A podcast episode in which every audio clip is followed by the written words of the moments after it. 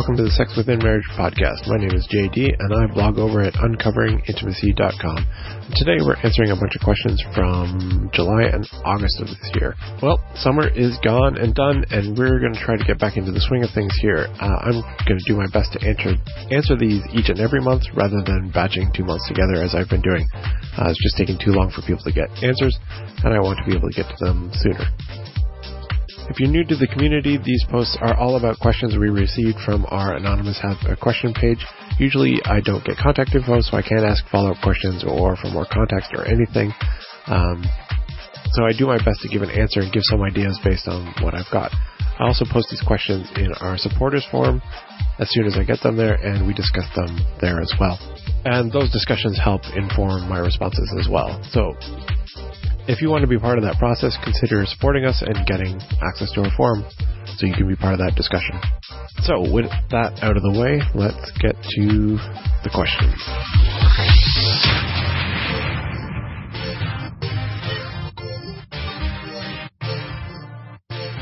So, first one is from a wife. She writes, I'm wondering if you have any insight into how often people's sex drive switch from low to high overtime and why that happens. My husband, who's 36, has had a low sex drive for a really long time, but he's been trying to get healthier and he thinks it'll change by losing belly fat and exercising. His testosterone isn't low anymore either, but his drive is still pretty low. So I'm afraid I don't have any stats on how often sex drives change. That said, I can tell you that sex drives can change based on a lot of factors.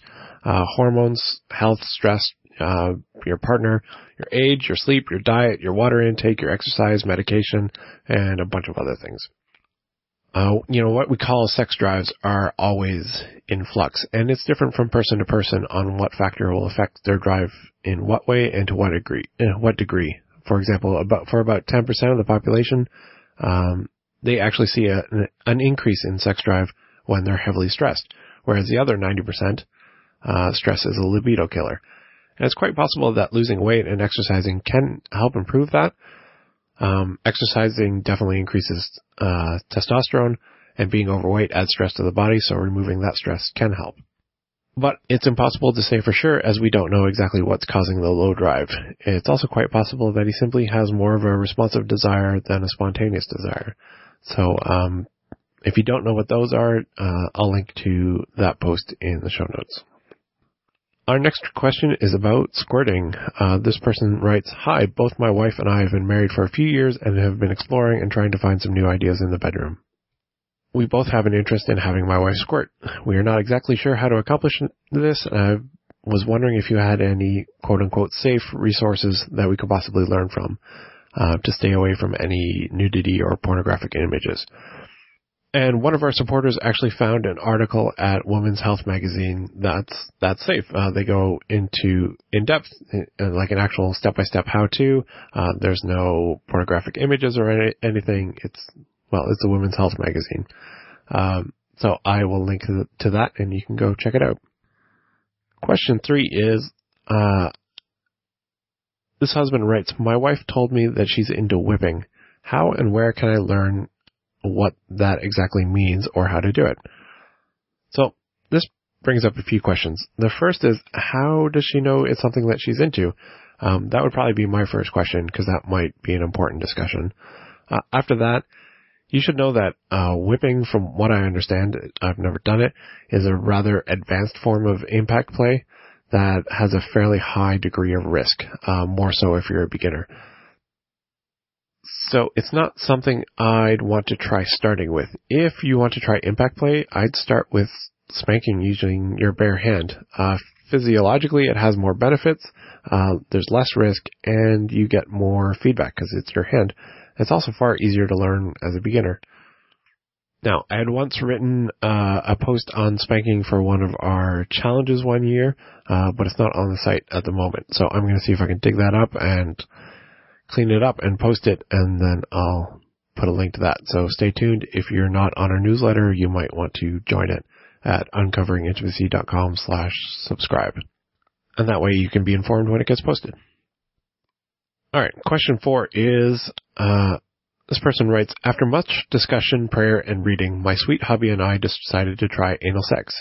I personally loved it. This is the wife writing. My hubby enjoyed it as well, but mostly because I did. My research prior to engaging in the act was mostly me wanting to make sure it was okay with the Lord. I finally felt peace about it. This website helped me out a lot. Thanks, JD. You're very welcome. I did take the advice about using lots of lube, relaxing, and going slow. Are there any other important things or tips I should know to keep the activity fun and safe? Thanks. Well, you got the main ones, but there might be some more. So just to reiterate on some of what you said and to add to it, uh, the first is lube, which is incredibly important. Depending on the person, you may need more or less. Almost everyone will want more. Now, many people say that, you know, the anus doesn't self-lubricate, but for some people it actually does. I, I can't remember what the percentage of the population that is. Uh, it's definitely not a majority, but, uh, for some people they actually do self-lubricate there in the same way the vagina does. Uh, as well, a lot of people go from PIV, so penis and vagina sex, to anal sex. And again, depending on the person, the time of their cycle, viscosity of their fluids, and everything, that may be enough. That said, more is usually better. Uh, second is relax. If you are tense, it might hurt, uh, and it shouldn't hurt. It might feel uncomfortable at first, especially if you're not used to it, but it shouldn't hurt. If it does, then something is wrong. You're either progressing too early, you're not aroused enough, or you're thrusting too quickly, or there's not enough lube, or you're too tense, or something. Uh, if you can't relax, then maybe it's not for you at this time. Um, there are actually two sphincters involved in anal sex. Uh, one you can consciously relax; it's the outer one, and the other one's more towards the interior. And that one you can't consciously relax. It's uh, it's an autonomic response. So you have to, you simply just have to be relaxed. You can't will it to open. Um, forcing that will, that's what, that's what will hurt. Third is be aroused. Uh, the more aroused you are, the more lubricant people tend to produce, uh, the more blood flow in the area, which helps both relaxing the muscles and increasing the pleasure. So in short, arousal makes everything better. And lastly is do not go from anal sex to penis and vagina sex. They are two very different biological systems with different bacteria and uh, to reduce your chance of infection, just make sure you clean up well if you decide to go back to vaginal sex. Uh, this goes for fingers, toys, and anything else. I think that's about it. Uh, our next question is from a guy who's single and curious about erections. So he writes, Thank you for this blog. I'm single but curious about sex, so I appreciate the help, healthy, open discussion that you provide. Uh, as a side note, I'm finding more and more we're starting to get um, single and engaged people reading, um, trying to prep for sex life because they have no idea what's going to happen because nobody talks about it, and frankly, that scares them. So, uh, if you are single and listening out there, you're not alone. There's, I'd say probably about 10% of my readers, I think, are single or engaged or divorced or widowed. So basically not married. Anyways, his question goes, I get erections pretty easily, especially when I hold hands or kiss. I I'm pretty confident in my self-control. I've never had sex or masturbated, and I've never felt like I'm near the edge when kissing. I might, that I might lose control or go too far. But I don't know if getting erections during these safe activities is something I should be concerned about, embarrassed about, or not worry about at all. So basically, erections are a normal biological response. Uh, I don't think you should feel concerned or embarrassed about them. That's not to say others won't make you try to feel embarrassed about them, but I wouldn't worry about it. It's just your body kind of revving up and prepping. Um, it's normal and healthy. Uh, as you get older, that happens less. Uh, as you have more experiences, that happens less. Um, so it's not like it's going to be like that your entire life. It's just, but in short, no, it's not something to worry about. In fact, it's, it's a healthy, normal response. All right, next question, number six. Uh, this husband writes, Jay, firstly, thank you for reading this. Second, love the website. Awesome.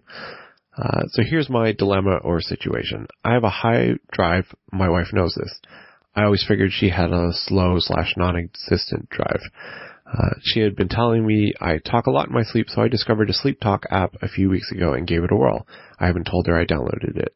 Well, the audio picked up me sleeping slash snoring, but she was also having some alone time and it's been every night since I got the app. So really, who knows how long this has been going on. different points in the night 11, 12, 2.30, 4, 5. Now my struggle is this.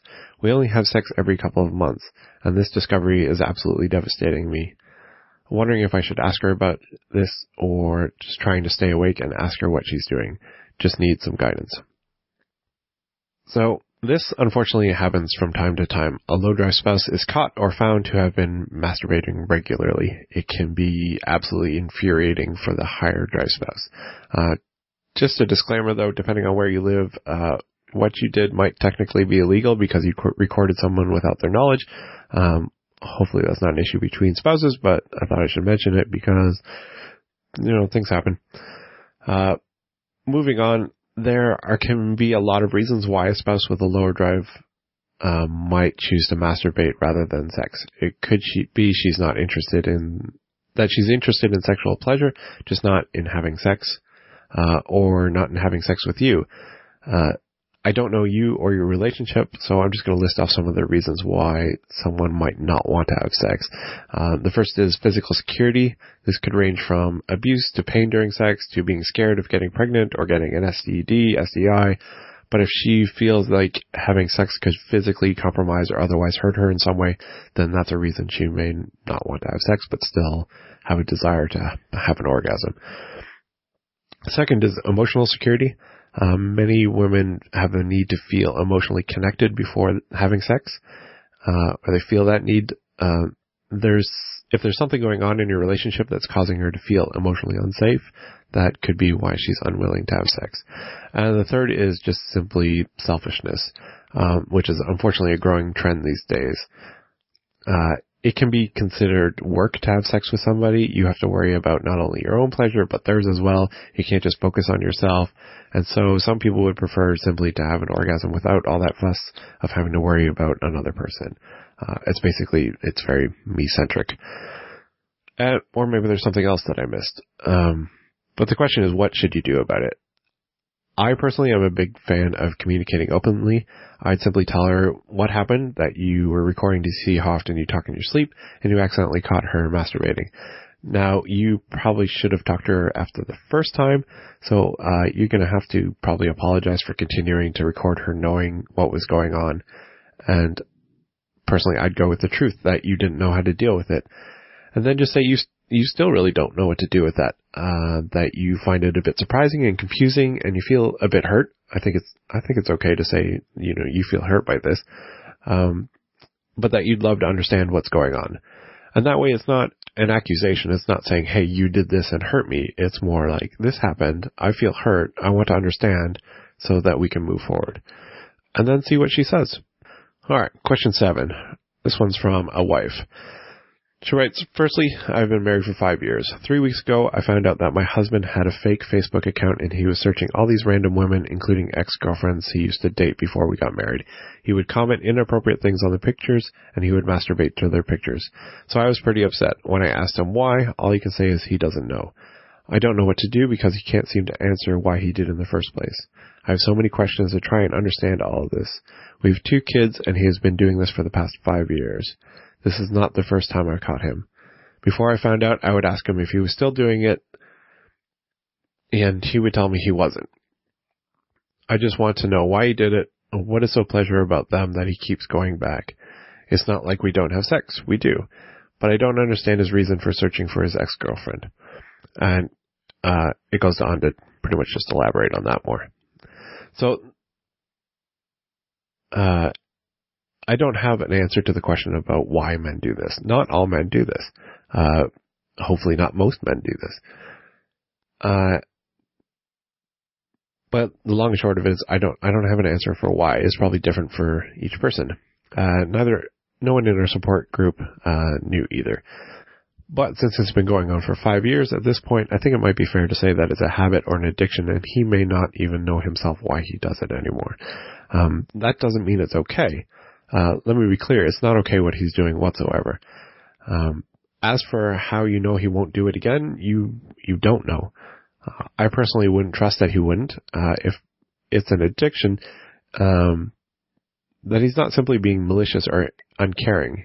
If that's the case, then he needs uh, help, love, and understanding. And again, we're not saying that it's okay that he's doing it. Uh, he needs to stop, but he needs uh, love and support to stop, not anger and hatred. In any case, I think it's fair to make some boundaries. Uh, I highly suggest you read the book uh, Boundaries in Marriage by Henry Cloud to understand how to make healthy boundaries. Um, clearly, I think you should delete the secret Facebook account. It might be wise for him to stay off of Facebook entirely if he can't help himself or if it's too much temptation. I'd also suggest looking into something like Covenant Eyes, which will filter the internet as well as give you warnings if he starts to slip. Uh, might be a little difficult with Facebook because that's not typically considered like a porn site. But you will be able to see his habits, and uh, it does take periodic screenshots so you can see, oh, he's on Facebook when he's not supposed to be. So that might be helpful. Um, and again, the idea is to hold him accountable and to let him, help him give him the support he needs to stop, not to point a finger and say, you did it again. Now, if this pattern continues, then you might need to seek outside help. Um, because while accountability is not popular anymore, I think in cases like this, it might be wise to give him a warning and say, you know, if this happens again, I'll be taking it to our church leadership so that they can pray for us. And actually, you might want to talk to them already uh, ask if they will talk to your husband about it, uh, because you've already tried to approach your husband multiple times, and he's not stopping. So, if that doesn't work, then when people start asking how things are going, then tell them. Um, it's a lot easier to live uh, a life of sin when it's hidden in the dark. Uh, when it's brought into the light, that's when people tend to change. Uh, it's not a popular view anymore, but I think that's the biblical approach based on, I think it's Matthew 18. Anyways, I'm afraid I can't answer the question of why, but hopefully that gives you some options to work with uh, moving forward. All right, question eight. Uh, this is about porn addiction ruining uh, this guy's relationships. So he writes, Hello, my question is that my ex-wife and I have been divorced for six years, separated for almost 10 years. We were married for 24 years. I have a problem with pornography for probably 30 years. A lot was due to shame my stepdad instilled in me when I was 13 years old. I've always loved girls slash women, but my low self-esteem kept my dating in check until I went into the military at 19. My lack of self-love affected my ability to be intimate. I just had sex and ran until we got married. Our sex life was awesome. She loved sex, but I started using porn and it exploded with the internet. We still had sex, but I still used porn. It got out of control and it started SAA, so that's Sex Addicts Anonymous, and that helped, but still had lingering insecurities and low self-confidence. I ruined many relationships after our divorce, and eventually found a great therapist who has helped with the intense shame. I haven't had a girlfriend in almost four years, and I feel that affects my self-confidence. I understand self-love is important. Trying to fight off the porn, which I feel affects my ability to find a great girl girlfriend. Any ideas? So honestly, I think the best bet is to work on your relationship with God. This could potentially solve multiple issues that you kind of bring up. For one, it's a lot harder to watch porn if you've re- recently spent time with God. Uh, if you haven't been spent time praying in days or reading scripture even longer, it's a lot easier to forget that He's around. Uh, because while God is always there, our focus tends to kind of wax and wane. But if you have just closed your Bible, it's a lot harder to think, okay, God, why don't you go run off for a bit while I watch some porn? Uh, secondly, as one of our supporters mentioned in the forum, uh, our self-worth as Christians should primarily come from God. So spending time in His Word teaches us about His love for us, which is which increases our self-love because uh, He shows His love for us in there. And lastly, spending time with God also goes well with spending time with other believers. You know, get involved in your church, uh, volunteer, meet other single women who are also interested in following God and giving of their time. Get to know them as friends and then see if something develops. Um, so basically my idea is to work on your relationship with God. My guess would be that's what's holding you back here. Alright, question nine. Uh, he just simply writes, married three years, what does it mean if my wife tells me she could go months without sex? First year of marriage, sex life was great several times a week, now maybe once a week. Kind of kills my confidence to hear that. Yeah, I completely understand how that kills your confidence. My wife has said the same thing to me, and to be honest, it hurt. Uh, years later, I learned about responsive desire, which I linked to in the show notes. Um, if she, all she's saying is that when she says she could go months without sex, that's without any impetus. So without anyone actively arousing her. She tends to just stay unaroused. Um, if her desire is responsive, that means she has to respond to something. Uh, it's not about you, it's about how her arousal works. So I would suggest learn how to actively arouse her better that can be kind of a frustrating experience and process because some of the things you're going to try aren't going to work, but it's also kind of fun when it does work out and you both find something that turns her on. All right. This next question is really long, like it's a full page. Um, so if you want to read through the whole thing, you can go to the website and see it in the blog post for this episode, but the very short version is uh, this is a wife whose husband has Asperger's syndrome, which, if you don't know what that is, it's um, a high functioning person on the autism spectrum. So, um, one of the problems that she's experiencing is that sex is very kind of ritualistic for him. It's simply, you know, step one, do touch her here. Step two, kiss her there. Step three, uh, manual stimulation tells you orgasms. Uh, he's not interested in intercourse. Um, he's not either good at oral sex or can't pick up on her signals, so it doesn't work out well. And basically, their sex life is very frustrating for her because he's neuroatypical. And then at the end, she just asked, do you have any suggestions? I'm so emotionally tired of carrying this load all by myself. And I'm afraid my answer is going to be quite short compared to her very long question. Uh, he has Asperger's syndrome. He's neuroatypical. All the usual stuff is not going to work. Uh, it sounds like he's fairly Asperger's typical though. So if you learn more about that, uh, learn to communicate in ways that he understands, and then learn to share how you feel in ways that make sense to him, uh, that might help a lot. Because honestly, he's going to have a seriously hard time understanding your perspective without a lot of work it's going to be very alien to him. And while it's not fair to you that you have to kind of bear the load of com- com- finding ways to communicate better, you being more neurotypical are going to have a lot easier time relating to him than he is to you. Just because your brain has that ability to be more empathic, a better theory of mind and stuff like that. And unfortunately, there's a reason that marriages to people who are high on the autism spectrum don't work out. Uh, they're very difficult and frustrating to live with. It's not impossible, uh, but it's certainly going to add some additional challenges. To be honest, I think most of the people that don't work out, they simply are unwilling to put in the work. Uh, it's too hard for them and they just, they can't do it or they don't want to do it. Anyways, I highly suggest the book, uh, The Complete Guide to Asperger's Syndrome as to how to start uh, learning more about him and how he thinks. Also, uh, there's a book out there, uh, 22 Things a Woman Must Know If She Loves a Man with Asperger's Syndrome, that I also found quite good. And uh, I'll link to both of those in the show notes and the blog post. And hopefully that helps. Question 11 is, my wife and I have sex about once a week, sometimes two times. I feel it feels forced like she feels like she has to have sex because we're married and just go until one of us or both of us finish. We don't even cuddle afterwards. We have talked about it and she doesn't seem very interested in me. Saying sex is just another thing on her checklist. This has been happening for about a year now and has really put me into a major depression. Is there anything to do to get her to be into me again? I tried all the internet recommendations, but I'm just left out here to slowly decay. Sorry for the depressing question, I'm at the end of it and lonely in bed.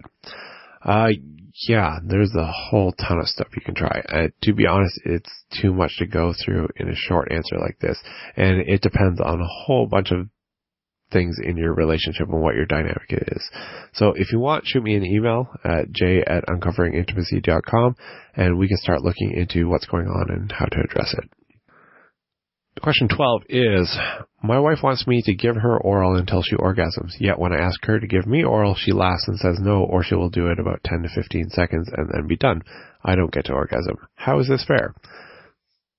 So, I have five kids, and about once a day, one of them is almost guaranteed to say at some point, it's not fair. To which my canned answer is, who said life was going to be fair? And life isn't fair. Marriage isn't fair. Christianity isn't fair. And thank God it's not. I mean, if it was, we'd have no hope of redemption. Um, living the Christian life means accepting things that are not fair. Uh, that's kind of a fundamental built into Christianity. So, as such, the kind of how is this fair argument works about as well on me as it probably does on your wife, which is to say probably not at all. In fact, if you try to pull this on your wife, there's a good chance that that 10 to 15 seconds is going to shrink to about zero. So, what can you do? My vote is always to communicate. So, for one, rather than be resentful about those 10 to 15 seconds, show gratitude for it. You know, we tend to train our spouses how to act, and my best guess, admittedly based on a very short question, is that your resentment about this shows in your attitude. So from her perspective, you ask for oral sex and then get annoyed about it. So why would she want to do that again? But if you asked for it, got 10 to 15 seconds of it, and then praised her for it, well then she might be willing to do that again for maybe even longer. Uh, next, I'd ask her about it. Uh, you haven't mentioned any discussions about oral sex other than a request in bed. So why not ask her what her views are on oral sex? Tell her you're confused about why she only gives you 10 to 15 seconds of oral sex and you'd love to understand.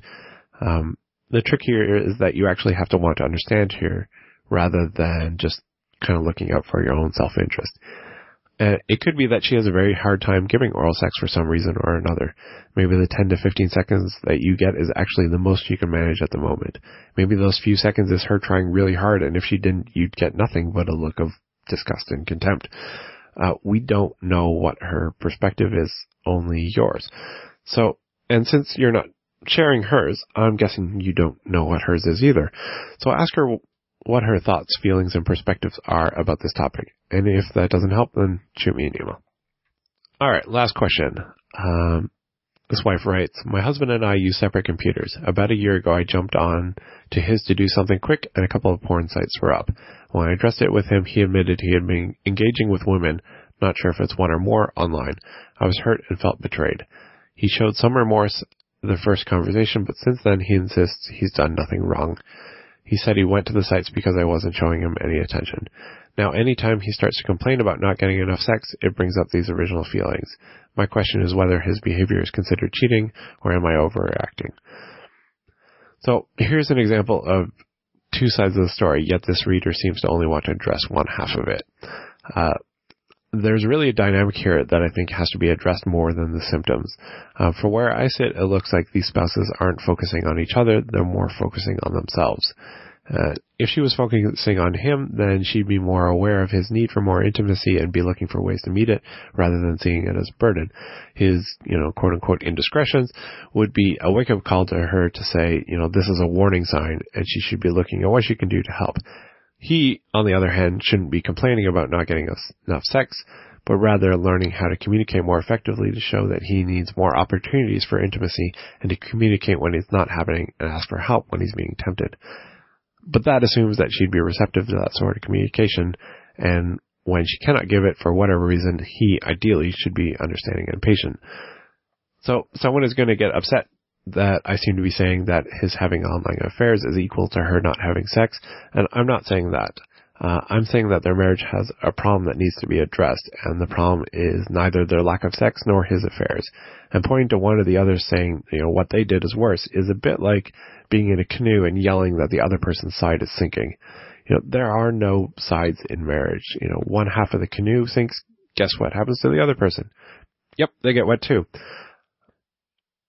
And marriages can't fail in halves either. You know, arguing about who is more wrong is far less productive than working together to solve the underlying issue.